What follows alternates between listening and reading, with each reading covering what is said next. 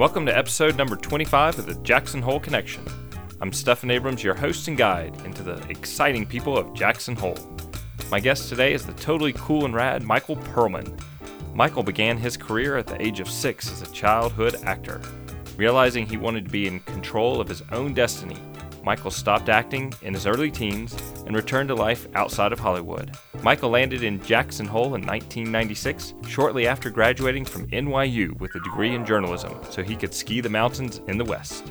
During Michael's time in Jackson Hole, he worked his way into the position of sports editor for the local paper, Jackson Hole News and Guide. As sports editor, Michael learned to have an appreciation for what it takes for a small town to be alive and vibrant. Today, we will go deeper with Michael and learn what it takes to be a good community member, father, and husband. Before we begin, I have a quick word from one of my sponsors. Is it okay to pair beer with beef Wellington? Does Merlot go with Red Bull? Not sure how to make the perfect bourbon and Coke? Well, the team at the liquor store of Jackson Hole can answer all of these questions plus more. Stop in at 115 Buffalo Way, Jackson, Wyoming, or visit us at tlsofjh.com to experience service that will knock your socks off. The liquor store has been serving the Jackson Hole Valley for over 35 years. Michael, thank you for joining me here today at the Jackson Hole Connection. We are talking via Zoom, and you are in Cheyenne, Wyoming. And of course, I'm here in Jackson. You used to live here in Jackson Hole, Wyoming, and over a period of time, you had an opportunity to move to Cheyenne. So, welcome. Thank you for being here. Well, thanks very much for having me, Stephan. I really appreciate the opportunity to talk to you. So, Michael, let's start by giving people a little background as far as how you ended up landing here in Jackson Hole and how long you lived here and then what transitioned you out of the valley. Sure, I'd be happy to talk about that. Um, so I arrived in Jackson Hole in the fall of 1996. I uh, had graduated from college about a, a year earlier. Uh, I actually graduated from NYU and was living in in, in Lower Manhattan. And uh, I didn't know exactly what I wanted to do with my life. I had a, a journalism degree, but I wasn't sure I wanted to go into journalism at that moment. I spent a winter, a winter of 1995-96 working at a ski shop in Manhattan. Uh, it's pretty well known. It's called Paragon Sports. It's a very high end sporting goods store in lower Manhattan.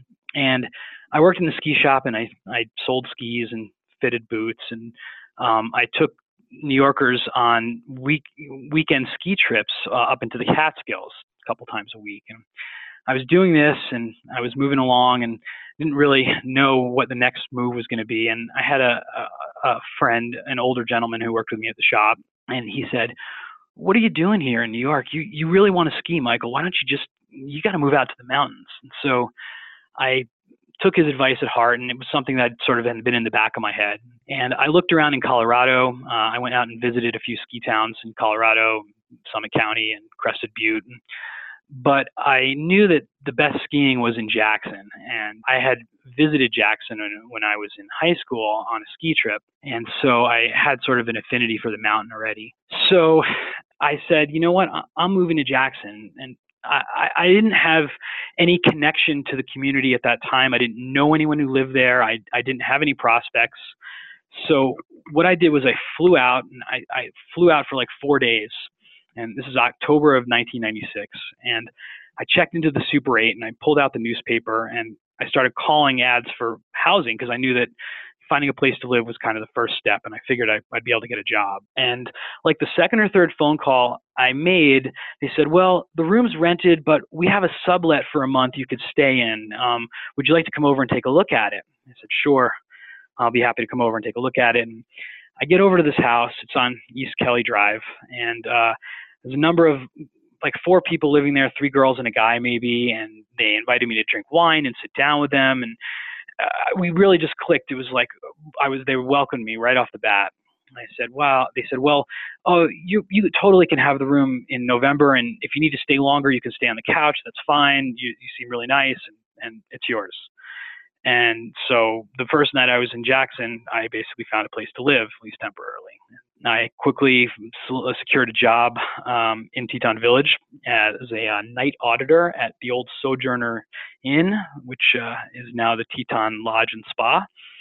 And so uh, I spent three nights a week sleeping um, in the office or on the couch when I had done all my work. um, yeah, I, I, they, I, basically they they were nice enough to let me catch a few hours of sleep on the job.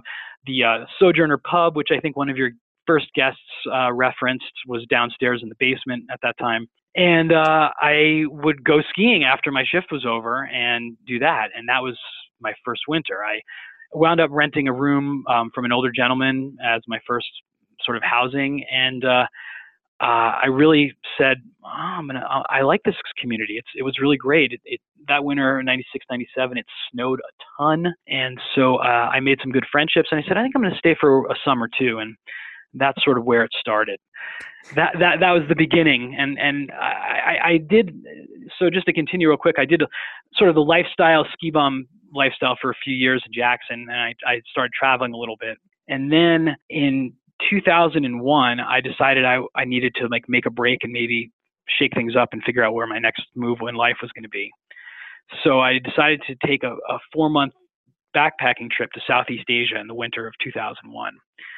And when I got back from that trip, I was in Tucson, Arizona, and my old friend um, Jim Stamford sent me an email and he said, Hey, um, Michael, the sports editor job is opening up at the at the Jackson Hole News, and I think you'd be a really good fit. You should apply for it. I had been gone from the Valley for like six months. I said, mm, okay, I think I'll apply. And Mike Sellett, the publisher, interviewed me on the phone, and he hired me. And so when I came back to Jackson, I was now working at the newspaper, and that was sort of my second phase of Jackson life starting. So that takes you to about 2001 or 2002. Yeah, that was um, a a quick summary of, of many years being here in Jackson. right, and, right. And you're probably one of the very few people that landed here and found a place to live within a few hours. But standard story that oh, just stay here on the couch. We got a couch. Right. No, you can and, live and here. I, and I think it says something about the community. Uh, you know, that that sort of established, you know, this this sort of sense that there are people here that were my peers that were welcoming. Um, the other thing was I came out. I, I didn't. I had been living in Manhattan. I didn't have a car, and I thought I could kind of get around without a car. But I quickly realized it was going to be kind of tough to to do that even though they had the start bus and everything. And this girl who was living in the house, who was getting ready to leave, she was going to travel in Nepal, and I had never heard of anybody going and traveling in Nepal at that time. And she said, "Oh, um, I'm trying to sell my car," and it was this 1972 Dodge Polara, and she called it Big Blue. And she said, "Do you want to buy my car? I'll, I'll sell it to you for $200." And so I bought her old 72 Dodge for $200, and that was the car that I used to try and get around the valley my first winter. What so, was that like driving a 72 Dodge in the winter? it was uh, interesting. It, you know, it had a, a carburetor that would stick when it got really cold. So somebody taught me that you had to like put a stick in the carburetor to keep it open so that it would start. and then it, it broke down at one point in in the parking lot out by the Sojourner, and I think I just left it there for like three weeks because it snowed so deep. I didn't want to deal with it. I eventually, this is a funny story. They used to have a Teton Motors used to have a, a, a push pull and drag sale where you could bring in any vehicle and they would give you a credit to buy a new car. And I ended up selling it to somebody else who used that for the Teton Motors push pull and drag sale. And that's where Big Blue ended up. Although I had several people suggest, yeah, somebody got in. And other people once thought it would be it would have been a good derby car. You know, when they had the demolition derby at the at the fair. So very true, very true. So earlier in your childhood, I know just from you and I knowing each other here in town, you are probably the only person that I know that was a childhood actor. Um, tell us a little bit about that. Sure, I'd be happy to. um, so I uh, had a unique childhood, and um, from the time I was six years old until I was about um, 14 or 15 years old, I regularly did acting, um, child acting. I, I grew up in, in outside of New York City. A family friend of my cousin knew a management company when I was younger, and they were looking for kids to do commercials. And my mom offered, said, "Well, my brother and I might be interested. I have a younger brother. He's uh, just a little bit younger than me." And so they um, invited us to start doing you know, going in for auditions for commercials and modeling and stuff like that. And uh, my br- brother quickly decided he didn't have the patience to do it, but I did, and so it really kind of took off, and it became a sort of an extracurricular activity for me as a as a kid. And so I would go on auditions and and occasionally get commercials, and I did some stage work in New York. Uh, I did a uh, a movie with Paul Simon that's called One Trick Pony that came out in 1980, where I played Paul Simon's son. And then in the mid 80s, in uh, 1984, I was hired for a sitcom uh, called Charles in Charge that was on CBS for a season in 1984, 1985. And my family moved to California, and I lived in Los Angeles for about eight months filming the show on a soundstage at Universal Studios. It was a pretty unique experience for uh, a kid. You know, you're sort of exposed to the world of Hollywood and uh, all that the good, mostly good, not too much bad for a 11, 12 year old. And then the show was canceled, and so I went back to normal um, to normal life as a sort of a junior high kid. And I did a little bit more acting work after that, but by high school I was a little bit burned out, and I was a little interested in doing different things and sort of eh, maybe staying in the entertainment industry, but I, I didn't know exactly where that would work out for me, and so I ended up going out to college in Los Angeles and going to school in California, and uh, some interest in the music industry and the film industry, and I eventually decided that that was not the life that I wanted to have. I think the main thing, and, and this gets back to what I really, why I really ended up in Jackson, is I wanted to be in control of my own destiny. And I, I think when you are an actor or a, a, an artist or a musician looking for that kind of success, a lot of that is out of your control and I had other interests and I wanted to be in control. And I think coming to Jackson and having the freedom to make the decisions that I wanted to make about the kind of life that I wanted to lead was made me a much happier person in the long run. I'm I'm glad you took that route because you lived here, you were great impact on this community and we got to know each other. Yeah, I'm trying to, you know, I was thinking in my head, trying to remember sort of exactly when we met, and I know that you came, you came to town around 1999. Is that right? Yeah, somewhere around there. Yeah. And did we did we ever meet before I was at the newspaper, or was that not until after I, I was working at the paper? Um, I think it was mainly at the paper. I, I don't think it was okay. before that. Um, but okay.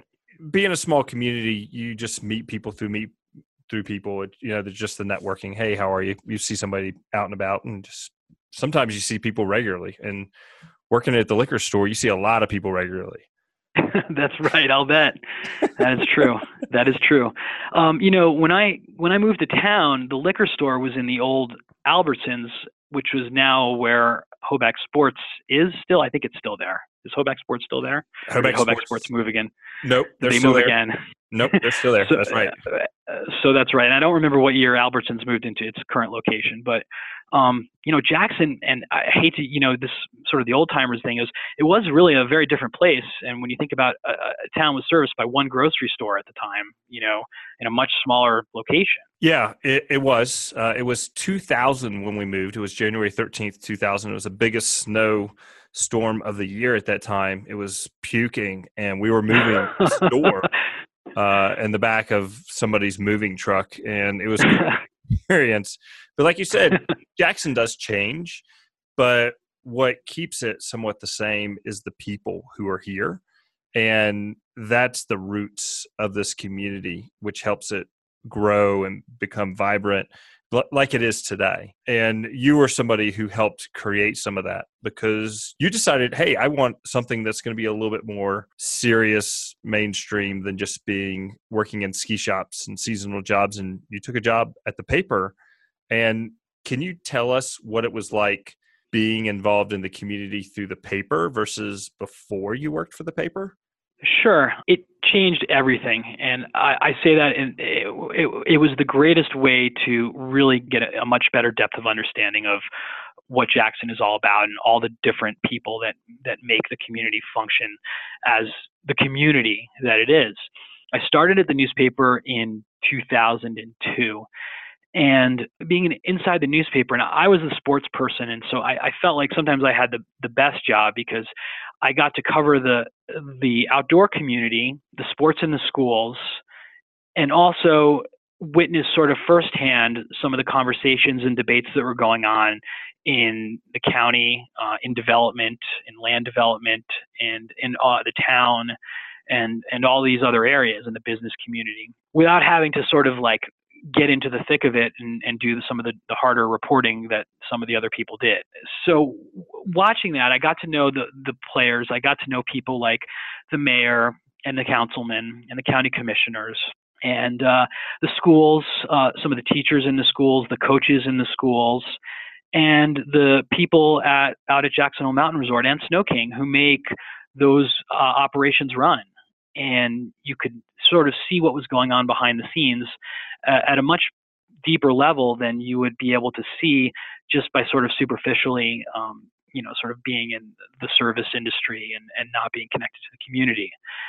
So I really was able to witness and hear firsthand some of the the emotions, some of the the really the tough debates that happened um, regarding development, and and to see how passionately people care about the wildlife, housing, the issues that you know continue to challenge the community to this day.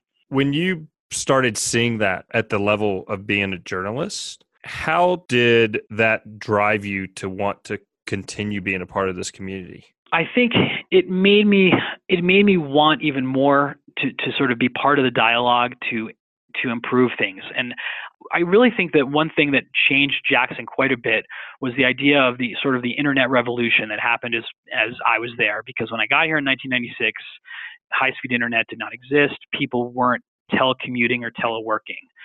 So as the community changed and the influx of people that didn't have to work in the community that could live there but not work, you know, at a brick and mortar job sometimes change the dynamics and change the nature of, of, of, the community, whether it's housing costs or developments and so forth. So I, I felt a natural desire to protect the sort of day-to-day people that made things run, whether it was um, the teachers or the emergency workers or the people um, who work for the Forest Service and the parks and the river guides and the ski patrollers and all those people that really are the core of the uh, of what makes Jackson such a unique place still to this day like to see that that I think that those people are the people that are pushed to the, the margins the hardest by the expense and the cost of living there. And, and that's why there's constant debates over housing and, and, and affordable housing and, and, and transportation issues and that kind of thing because the community wouldn't be the community it is without the people who are not earning you know um, six figure paychecks every year. Yeah it, it takes a good cross section of of diversity of people to to keep this community going. And i think that's all communities. You i think you're have, absolutely right. you have to have a strong cross section and uh, i think it's more prevalent in in a small place like jackson hole is and especially a small state like wyoming is than it is when there's so many other people let's say if you're in Manhattan, Atlanta, Georgia, Chicago, LA, you, you just get drowned out a little bit more. Correct, correct. I mean, the character of, of, of Jackson is is directly related to its isolation and to the people mix. You know, the people that are willing to sort of tough out, you know, what it what it takes to make a life in Jackson, and and not just the housing, you know, not just the housing costs. You know, one thing that I, I see sometimes or I hear in living in, in Cheyenne now is people distill Jackson to sort of two things: that it's um, it's beautiful and it's expensive. And while both of those are true, I don't. I think that's oversimplifying the valley to a, to a great degree and, and, and doing a disservice to the complexity of, of Jackson and, and all that it entails. Does that make sense? It does make a lot of sense. And sometimes it's easier to take um, the simple path to having an answer than it is to really deeply think about what makes a, pay, a place special that give it the character that it has. Right, right, and, and and sometimes it's harder if you're not if you haven't been on the inside looking out. You know, at the same time, being on the outside sometimes looking in allows you to see its flaws or its limitations a little bit easier as well, and that's something that you know. You know, I lived in Jackson for 12 years, and having been gone full time now for almost 10 years. Um, I think it's really 10 years now. Uh, I, I think I am able to see both worlds. Although I, you know, I visit regularly now. I don't. I, I see it more as a uh, as a once an insider, now an outsider, but being able to see both ways. And I would say in the role or your career being a journalist, it is your responsibility as a journalist to explain to people what it looks like from the inside to the outsiders. I and, think that's true. Mm-hmm. Yeah. And and so now you've segued into living in Cheyenne and you speak so highly of Jackson Hole. What in the world would drive you to leave this place if it was so special? Why did you move here from here? That's no, that's a that's a great question, and I, I think so. I think it gets back to uh, I had in 2008 I had spent six years uh, as a sports editor at uh, the News and Guide, and I was ready for a change. I had uh, my my partner at the time, my girlfriend, and I had um, purchased a small uh, condo in East Jackson that we were living in, but she found her career options in Jackson were a little bit, a little bit limited. Uh, she had a master's degree and she was looking to take the next step in her career. And so uh, that combined with the fact that I was ready for a change as well, she uh, was offered a work opportunity uh, with the state of Wyoming and in Sheridan, which is, for those of your listeners who aren't familiar with Sheridan, it's in um, northern Wyoming, right near the Montana border. It's a beautiful community. And I really wanted to make a life with my girlfriend, uh, who's now my wife and the mother of my kids. And I made the decision that uh, I'm ready to take a chance on living somewhere else because I wa- really want to support this person who I love. So we moved to Sheridan in the fall of 08, right as the economy was cratering. huh. And uh, we uh, rented our, our condo and we lived in Sheridan for a few years and I worked at the newspaper in Sheridan actually, and uh, got to know that community uh, a little bit uh, better as a as a reporter covering county and outdoors and the school district there and stuff. But um, I felt that that Sheridan was a little bit small and isolated without the sort of the amenities that I was looking for in that that were available to me in Jackson. It wasn't close enough to skiing really for me, and and so when my wife was offered a, a promotion uh, to move down to Cheyenne, we said, you know what, let's let's take this step. And I don't think I ever thought I was going to live in Cheyenne. Honestly, I, I, thought about Wyoming communities that I'd liked, and Cheyenne never sort of registered. But it's the capital, and when you work in state government, it's where where a lot of uh, jobs end up. So we decided to take a, the plunge and move to Cheyenne, which we did in 2011. And what we found is that this community uh, has worked very well for us for raising a family. And we still visit Jackson regularly, and we still uh, rent our place long term to people in the community that need a long term rental. But we started a family, and we realized that we're able to uh, have the space for a family. And uh, I have twin boys now and a daughter, so I have three children, a family of five and we have the kind of space in our housing situation that I'm not sure we would be able to swing in in Jackson now. So we are really comfortable with where we're at. And which paper do you work for now, and uh, what type of reporting do you do?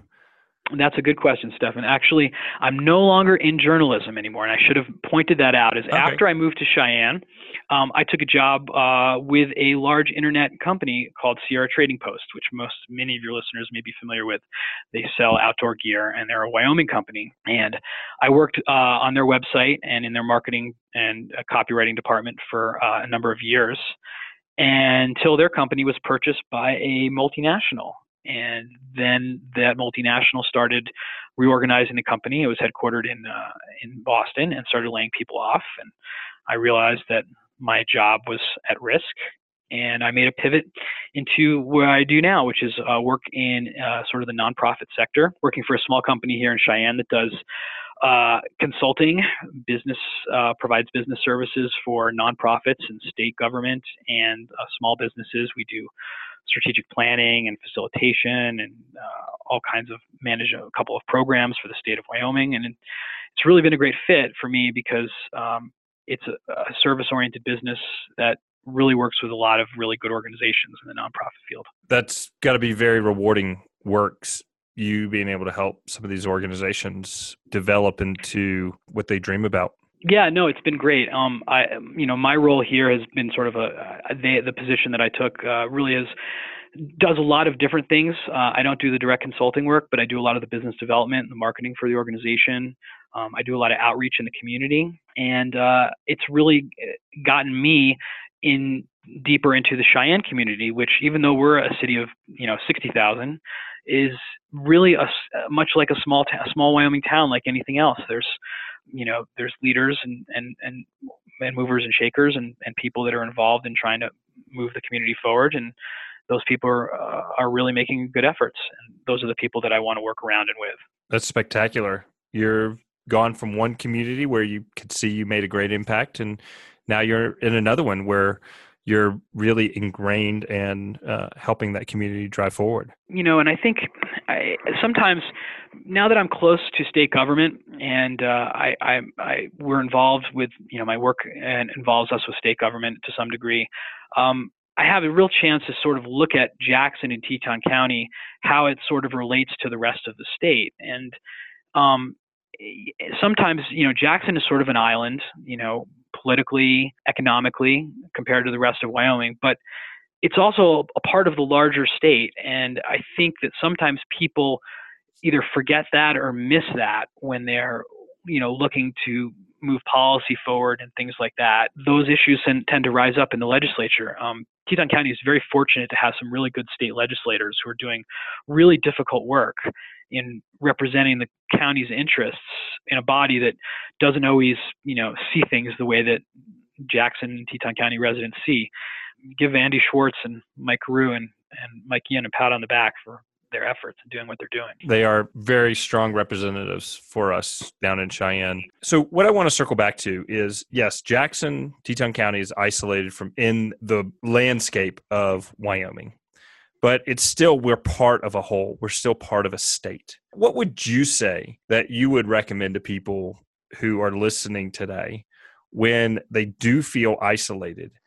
What kind of action they can take to bring themselves back into the fold to feel a part of the greater organization, whether it's on a state level, a local level, or even a national level. What do, what do you think could could help people? Well, I think there's there's a couple of things. I think involvement is the first you know eh, first step, and that involvement can take a lot of different forms. I, am doing a, a, Chamber of Commerce program right now called Leadership Cheyenne. I believe there's a, a Leadership Jackson program in, in, in Jackson as well.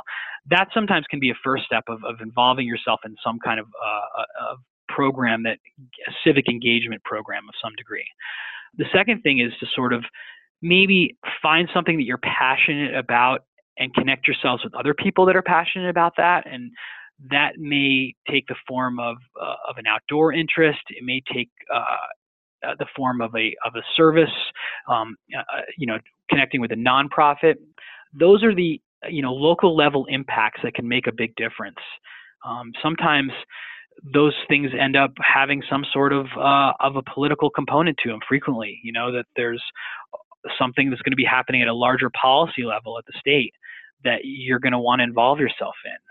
The last thing is is is get to know your legislators, and I think that I do that here. And while they don't always maybe exactly their positions don't always align with mine, I've found that they're really receptive to um, people who are engaged or involved and want to communicate. And those opportunities in a state like Wyoming are you have a much better opportunity to engage with your political representation or make a difference because of our small population. I'm going to summarize that up into just one word there, and that's going to be engagement. We all have to engage and yeah, if you if you check out, you you have no recourse.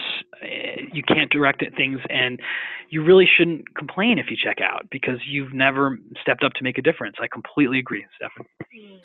Like you said, if you check out, you have no room to complain, and there's always something to find engagement. And and you said it, involvement.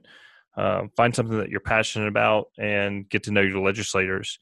I don't think everybody has to take all those steps. Those are great steps. I love them. Uh, but what you're talking about is engage with people. Go knock on your neighbor's door and talk to your neighbor. Find out who they are.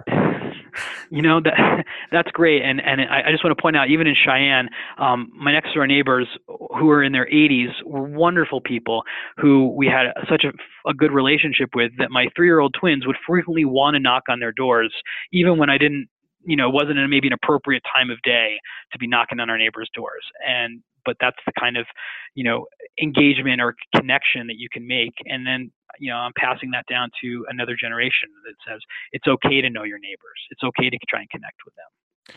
That's right. And I can tell you with my kids, what I've had to teach them to do is, and what, what I was taught to do is when somebody knocks on the door, for them to say, Who is it? Instead of just opening the door up. Exactly. Exactly. Yeah. No, I think that's absolutely true. And that, absolutely true. And in our, with our kids' generation, think about this. We really won't be teaching them, or hopefully we can teach them, but not many kids know how to properly answer the phone. Hello, this is the Abrams residence. My name is Stephan. That's quite true. That is quite true.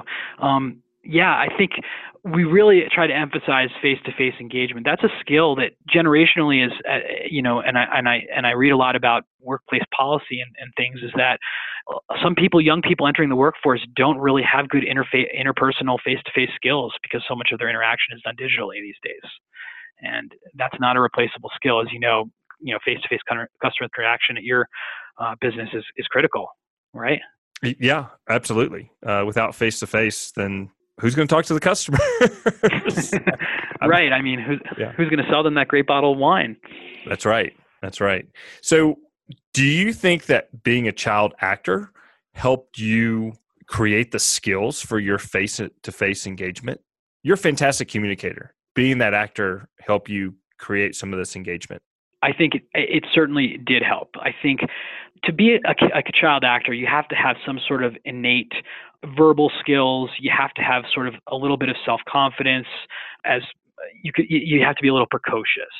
But I think that as an actor and as somebody who, even after I was on the TV show and I was, you know, I was getting stopped in the streets and I was sort of well known, you know, at that time, you have to develop the ability to talk to people who want to ask you questions, who want to question you about things. And I think that those skills, if you don't have them, can be very difficult. So I think it was helpful, and I think it's continued to help me. Um, I also think that uh, being a journalist, where asking questions is your job, helps you learn how to interface, interact with people, because not everyone's going to want to be spoken to, uh, questioned, and and not everybody responds to the same kind of approach.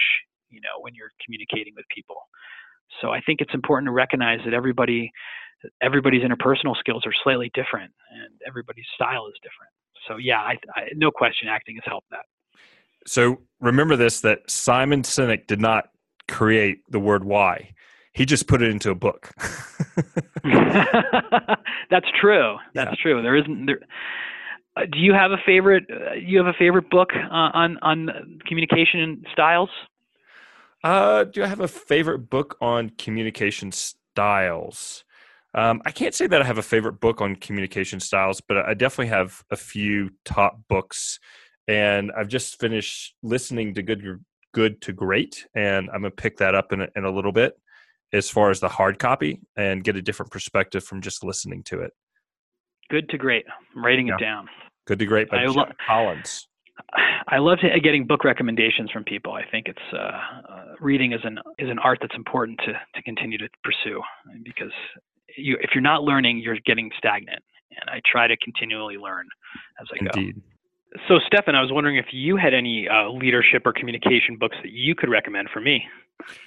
I do. Uh, there's so many that I've read because, as my wife calls them, are self-help books. I I enjoy reading them, but I've read most recently a few uh, timeless ones. So I have four that I'm gonna shout out to you. One is How to Win Friends and Influence People by Dale Carnegie. The other one is 21 Laws of the 21 Irrefutable Laws of Leadership by John Maxwell. And one of my first guest on the podcast, his name is Ed Brenegar. He just wrote a book called The Circle of Impact about being leaders in your community and how you can ignite change in the community. And then finally, a book about called The Big Leap. And The Big Leap talks about how we have this imposter syndrome that creeps in at times that says, no, I can't do that. No, I can't do that. Uh, but it also talks about you working in your zone of genius, and that's what you really, really specialize in. So get rid of all the the noise that's out there. Focus on what you really specialize in well, and uh, figure out what you can get off of your plate that you don't do well. So zone of genius i i love that term and i think that that's uh, i'm, I'm going to go look that book up because i think that that's a fantastic that's a fantastic concept um, because sometimes you don't know where your zone of genius is going to be and it may be in the field that you're in at the moment or it might be some other area you know? And i think that that's it's important to figure that out for yourself and that's probably a lifelong process uh, at least I, it has been for me. I, I think that it can be a process that you do put some reflection into and really uh, find out where you should be at the moment but it should also like you said be a lifelong process never stop doing the reflection to make a determination of where you should be or where you should yeah. go or where you should go. And uh, you know, there was a, a phrase. I think it's it, it, this is an old book that goes back um, by a guy named Alan Watts, and it was titled "Be Here Now." And it talked about being present in the moment and and sort of appreciating where you are. And sometimes um, you know, it's easy to fall into nostalgia or to think about other times in your life when either things were simpler or better or uh, existing in alternate realities. But there's always a, a lot of good in the now. And uh, my life has shifted in so many ways over the last 10 years since I left Jackson full time. Uh, that I, I have to sometimes recenter myself to think about, you know, how many gifts uh, I have in my life right now and how great it is at the moment. And, you know, use my zone of genius to try and be there. Yeah, and and I, I think you would enjoy all those books. Being a a dad and a, somebody who's really helping the community of Cheyenne grow and, and develop and being a leader down there and some of the other organizations that you're a part of. Um, I think you would see a lot of value in some of those books that I recommended. Well, I, yeah, and I, I, really appreciate the recommendations. Uh, I just want to add that fatherhood has probably been, certainly has been the most transformational experience of my life, and uh, has really opened me up and made me self-aware in a lot of ways that I just simply wasn't until I became a parent. I'm, I'm sure you would feel the same way if I was to ask you about that. Would you agree? A thousand percent. on the money. So uh, we didn't spend a lot of time talking about it, but it becomes such a, an overwhelming and, and you know life changing experience that I think it's it's worth at least pointing out. And it's not just being a father; it's also being a present husband. I completely agree. Completely agree. And uh, and you know if you're lucky enough to have a good partner, and I feel like I am, and I certainly hope that you feel like you uh, are too, then oh, yeah. it's about being a, a, a, good team member as well. I never realized how much, how self absorbed my lifestyle probably was until I got married and had a family and really had to put myself in the back seat and uh, and I, I and, and I'm a healthier and better person for it. I'm glad to hear. That's that's nice of you to share. And not everybody is willing to open themselves up enough to share information like that. I applaud you. Kudos for no, you. No, I, I, think that that you have to have that level of honesty. It, it, helps me be a better parent, and it helps me be a better partner to have that level of honesty. And um, it's a it's always a work in progress. Always a work in progress. You hey, life is. That's what it's all about. Absolutely, absolutely, and uh, I think you know that as well as anyone, Stephan. So thank you. Yes, indeed.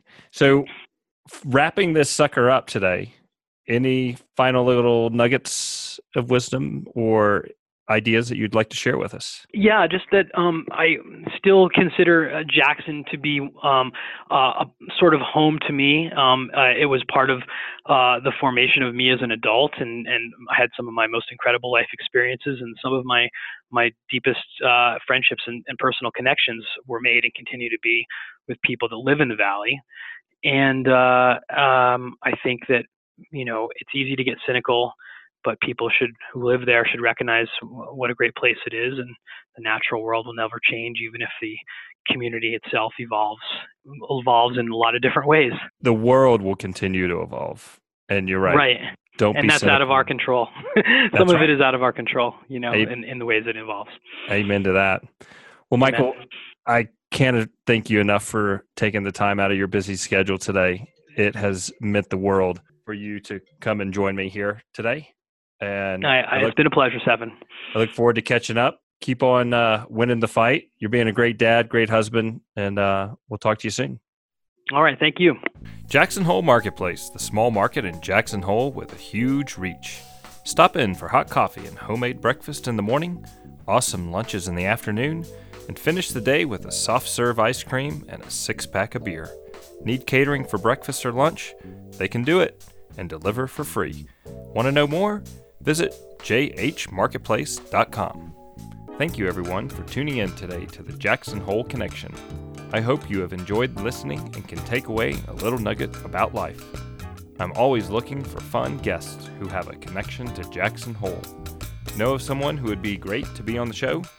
Please send me an email to connect at thejacksonholeconnection.com. Please subscribe, rate, and review the Jackson Hole Connection on iTunes, Stitcher, or wherever you receive your podcasts. A special shout out to my friend Luke Taylor for producing and providing the tunes for this podcast. Luke, you helped bring it all together. Y'all come back again, you hear?